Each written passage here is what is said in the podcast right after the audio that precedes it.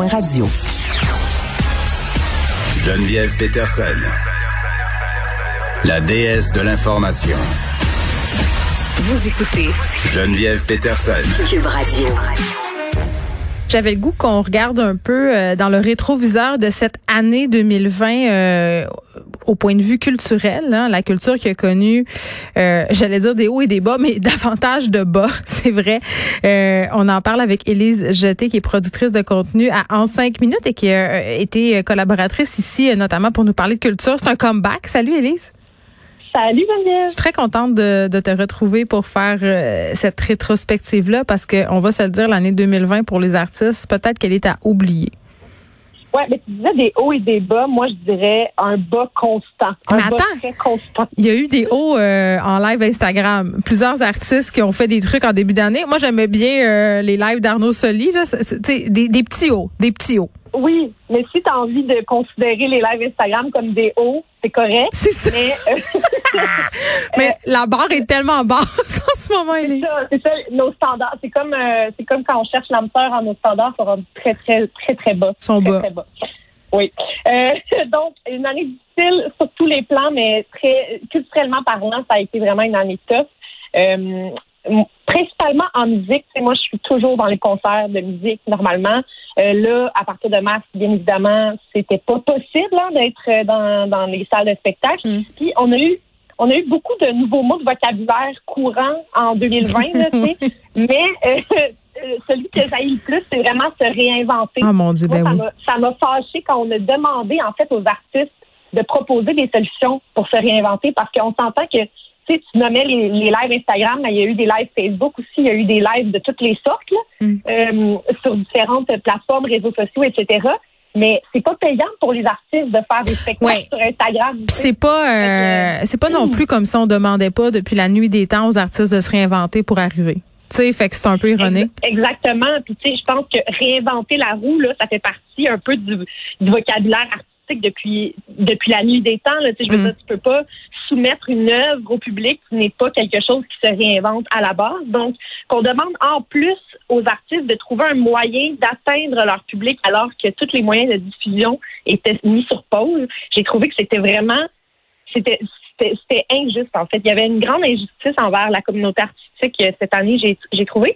Euh, donc le pire terme de 2020, de 2020 se réinventer. Ça c'est wash. Euh, on le remet, on le met aux poubelles. C'est le terme de l'année que je mets aux poubelles.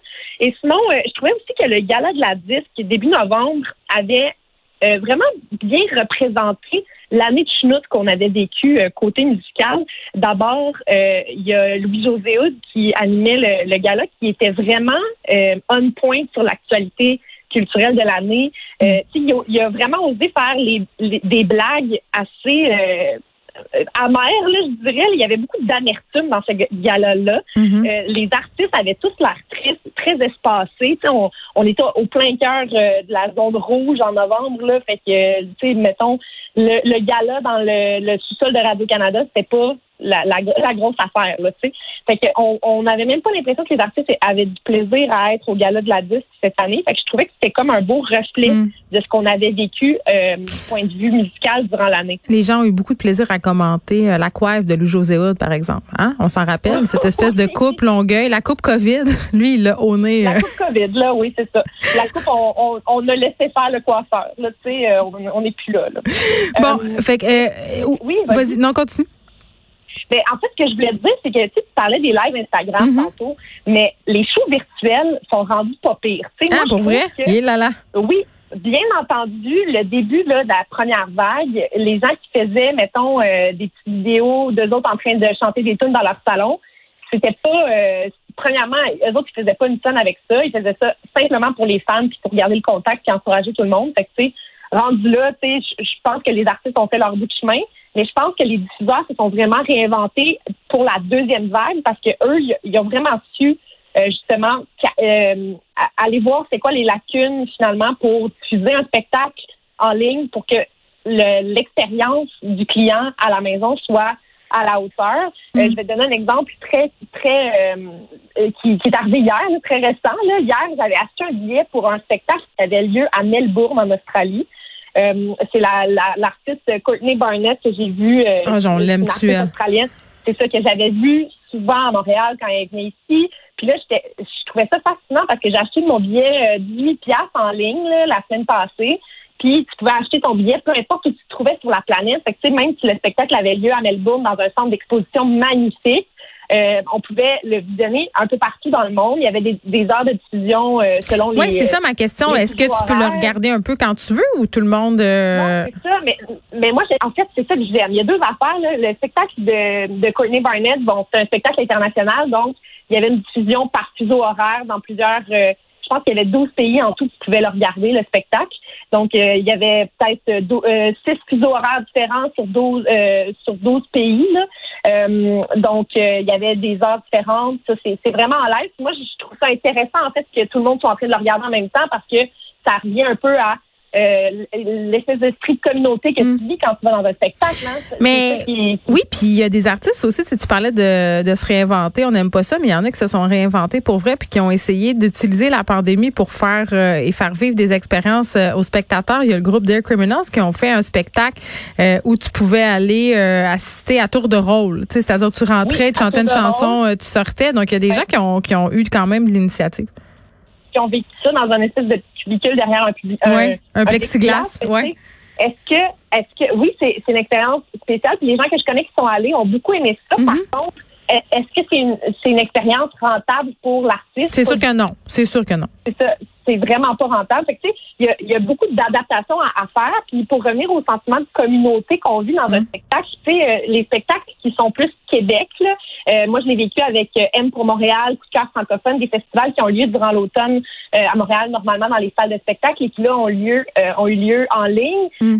On pouvait avoir un, on avait accès à un chat en même temps que on regardait le spectacle. Donc, je regardais par exemple un- le duo Saratoga qui était en spectacle à coup de cœur francophone et vraiment, premièrement, super bien euh, sonorisé comme spectacle avec des, tu sais, il y a vraiment un soundman qui est là pour vérifier que tout est correct euh, en ce qui concerne la diffusion du son parce que quand tu regardes le spectacle chez toi, tu veux pas un son de chenoute, tu as payé un billet, là, tu sais. Fait que c'est pas parce que tu es à la maison que tu veux ne pas bien entendre le groupe. Et je pense que ça, on, l'a- on a fini par le comprendre vers la fin de l'année. On, s'est réinventé dans, le sens où on, a appris à rendre des spectacles de manière euh, agréable quand même pour le public. Puis en même temps, tu peux quand même parler avec les gens. Ah, ça c'est ma tune, ça j'aime ça, non, non, non. Fait que il se passait des affaires quand même euh, entre les spectateurs. On s'est parlé euh, à l'automne, euh, Élise, parce que tu es allée dans un festival de musique euh, pandémique. C'était pas tout à Oui, fait l'expérience de ta vie, là, mais bon. Pas l'expérience de ma vie, mais j'étais tellement contente d'y être. Donc, j'ai vécu le premier vrai festival post-pandémie en Oui. septembre à Rouen-Noranda. C'était le premier festival qui survenait euh, à la suite à la suite de la, la, la permission. là. Dans le fond, le- la fin de semaine d'avant, ils ont dit bon, les festivals, c'est permis. Pendant un certain temps, ça a été permis. Puis là, évidemment, on est tombé en zone rouge. Puis là, c'est une autre histoire. Mais euh, donc, le, le, le FME, le Festival de la musique émergente en Abitibi-Témiscamingue, a pu avoir lieu, a pu faire une édition vraiment remaniée. Donc, on s'entend que c'était super différent, mais au moins, on pouvait vivre cette espèce de contact-là avec les artistes à distance, bien entendu. Il y avait des petits enclos là, pour mettre les spectateurs dans les shows extérieurs. Les shows intérieurs, ben, on assoyait les gens deux par deux à distance de deux mètres euh, par, par bloc de. Il y avait deux mètres entre chaque bloc de deux chaises. Mettons que t'es pas dans la Euh, spontanéité euh, du festival, là, hein, puis dans l'échange, puis dans l'échange de fluides non plus, là. Ça, ça se passera pas. Il n'y avait pas beaucoup d'échanges de fluides au FME, mais ce que, ce que j'avais envie de dire, par contre, c'est que, tu sais, les artistes auxquels j'ai parlé durant ce festival-là me disaient tous, enfin, tu sais, ils étaient vraiment dans une espèce de d'adoration devant le FME qui les Mm. avait invités pour venir jouer devant des vrais humains et non pas devant une caméra pour les diffuser euh, en ligne. Donc, même si c'était un festival qui devait, bon, s'adapter, on a quand même vécu une expérience qui était physique. On était là en personne, on vivait des choses dehors. Ça faisait du bien. Après tout ce temps-là, là. Vraiment vraiment, vraiment du bien. Un des secteurs euh, qui a vraiment goûté, c'est celui des arts vivants, là, le théâtre, la danse. Euh, grande fan de théâtre, euh, Élise Tuet. Euh, C'était quand même un deuil pour vrai. Là, puis on ne sait pas quand est-ce que ça va revenir, le théâtre, comme on l'a connu. Mais toi, t'en en as regardé du théâtre quand même virtuellement. Ouais, j'en ai regardé virtuellement. Il y a certains théâtres qui ont réussi à se réinventer quand même aussi. Je, viens d'utiliser le terme maudit. Hein, euh, On, l'utilise beaucoup pendant cette chronique, mais on a le droit. On a le droit, on a le droit. Puis après ça, on, on le met aux poubelles, on l'utilise plus de la. C'est ça. de- C'est comme un exorcisme qu'on fait aujourd'hui. oui, c'est ça. J'avais envie de souligner une pièce en particulier parce qu'elle est disponible jusqu'au 12 janvier. Donc, pour ceux et celles là, qui nous qui nous attrapent en ce moment euh, dans, dans la chronique pourront peut-être aller chercher un billet. Le théâtre La Licorne a décidé de prendre la pièce de théâtre Fairfly, qui était supposée être une des plus grosses pièces de leur automne, et d'en faire une version filmée. Donc, ils ont ils l'ont fait plusieurs fois. Ils ont filmé avec plusieurs angles de caméra. Et euh, on a quand même l'impression d'être en train de regarder du théâtre parce qu'on est vraiment dans l'action. On- Il y, a, il y a les mêmes euh, changements de lumière que dans une vraie pièce de théâtre. On a, on, on a le petit côté là, plus humain que quand tu regardes du cinéma, par exemple. Euh, C'est pas pas la même. euh, C'est pas vraiment l'impression d'en- d'entendre respirer les acteurs quand, quand tu regardes du cinéma, mais là, on est vraiment dans leur bulle. Tu sais. Mm. Il y avait vraiment des que ça caméras marchait? sur la scène. Ça marche, ça fonctionne? Moi, J'adore ça. Puis- Parce qu'au théâtre, le trip, c'est d'être immergé, là, on s'entend? Oui, c'est ça. Mais l'immersion fonctionne. Je pense qu'il faut pas que ça soit des pièces très longues. Là. On a une pièce qui est à peu près d'une heure, je crois. Euh, si ma mémoire est bonne, je pense que c'est une heure cinq en tout. Euh, fait qu'une heure, ça se fait. Euh, puis même chose pour tous les spectacles de musique là, que j'ai vus, c'est rare que ça dépasse une heure parce que être assis devant son écran, c'est pas la même chose que d'assister à quelque chose en Non, vrai. ça. Euh, Ouais. Donc, je pense que tout est dans le, la dose qu'on nous donne, mais je pense qu'il y a moyen de faire encore des belles choses virtuellement début 2021 en attendant que toutes les choses se placent. Musicalement, euh, il s'est passé quoi pour toi, Élise, en 2020?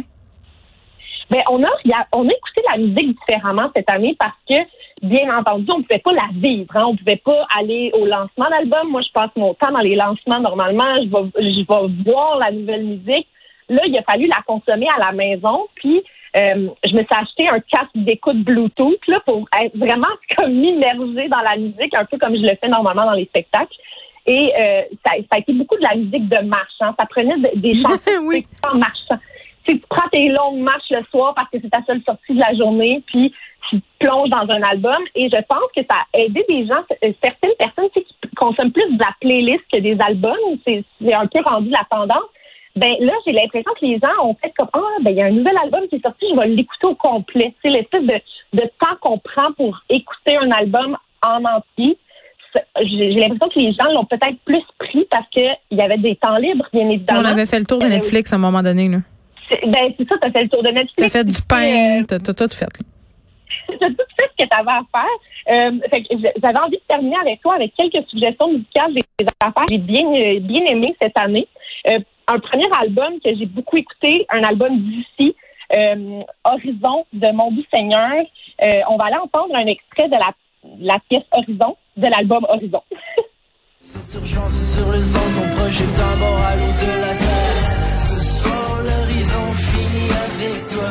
Une chance que t'as pas pleuré pour moi. Une chance que t'as pas perdu la foi? Une chance que t'as pas Je m'imagine déjà plier mes bas et les classer par couleur en écoutant ça, Élise. J'aime ça, j'aime ça que ça soit ça ton activité. Donc, c'est le groupe d'Émeric Saint-Cyr-Labbé qui est en, à son deuxième album, qui est beaucoup, beaucoup, beaucoup plus lumineux que le premier. Et euh, il y a vraiment du groove là-dedans. Euh, Il y a quelque chose de funky. Euh, t'as le goût de danser, mais t'as aussi le goût de chanter, tu sais. Puis euh, il y a quand même de la poésie dans tout ça. Donc, j'ai vraiment été marquée par cet album-là qui est sorti en janvier. Donc, je l'ai vu une fois en spectacle. Puis après ça, ça a été fini, mais il m'a accompagné euh, après ça euh, toute l'année dans mes écouteurs. Sinon, il y a un album des Maritimes que j'avais envie de te suggérer aussi. Euh, L'album des A-Babies qui s'appelle Boîte aux lettres. On va aller entendre en Californie. On se l'été qui vient. Quand la famille descend, c'est heure. Je sais pas pourquoi, mais euh, ça me donne envie de faire des tours de char. Oui, ben c'est c'est vraiment un album, euh, un album de correspondance. tu sais. C'est vrai?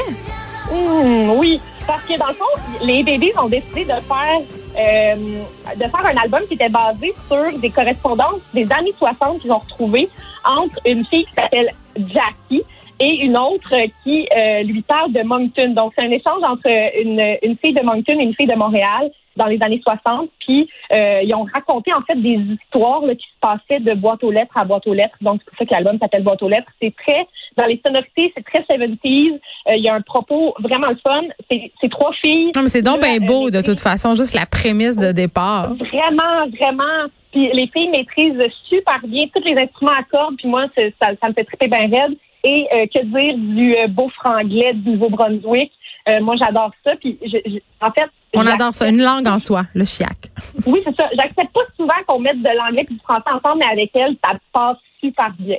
Et euh, j'ai un dernier album à te suggérer, euh, un album américain cette fois-ci, euh, l'album Punishers de Phoebe, euh, Phoebe Bridgers. On va entendre la chanson Kyoto.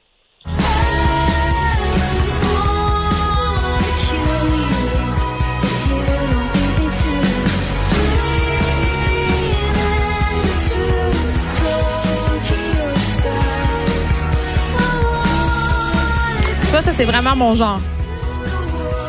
Ah, moi, c'est une fan finie de Phoebe Bridgers. Ouais. Euh, elle, est, elle avait sorti un premier EP en 2015. Elle a sorti... euh, Puis elle a un vrai son album. à elle aussi. C'est ce que je trouve euh, ça, elle a intéressant.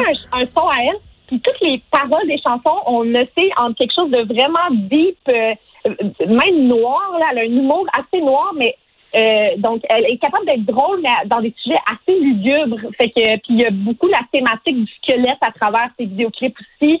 Euh, et euh, elle fait partie des nommés aux Grammy Awards qui vont avoir lieu euh, début 2021. Et elle a trois nominations, dont euh, celle pour Best New Artist. Et euh, moi, je suis team Phoebe pour ce prix-là. J'espère qu'elle va le, le remporter. Et pour ceux et celles qui sont des fans de musique de Noël, dont moi, Mais moi aussi, j'adore ça. euh, Oui, moi même que je l'ai mis avant le 1er décembre cette année. bon, parfait. Elle a sorti un EP de quatre chansons de Noël euh, dans les dernières semaines. Je crois que ça fait deux semaines que c'est sorti, dont une chanson originale qui s'appelle If We Make It Through December. Donc, elle parle de si on réussit à passer à travers décembre, ça va aller pour 2021. Et ça parle d'une mère de famille qui essaie de faire passer un beau Noël à son enfant, Mm. euh, même si elle a perdu sa job. C'est vraiment comme ancré dans l'actualité de 2020. Euh, c'est déchirant, mais beau à la fois, est capable d'une grande douceur. Fait que euh, je, je suggère vivement cet artiste-là à n'importe quel auditeur ou auditrice. Hey, on va souhaiter une année 2021 euh, plus douce pour notre monde de la Eh culture, oui. pour nos artistes. Euh, euh, c'est difficile de s'accrocher, c'est décourageant par moment, mais il se fait quand même euh, des belles choses. Élise, joyeux Noël, vraiment. Là, prends soin de toi. Euh, sors dehors, prends des marches, euh, puis on se laisse sur Phoebe Bridges. Merci beaucoup, Geneviève. À l'année prochaine.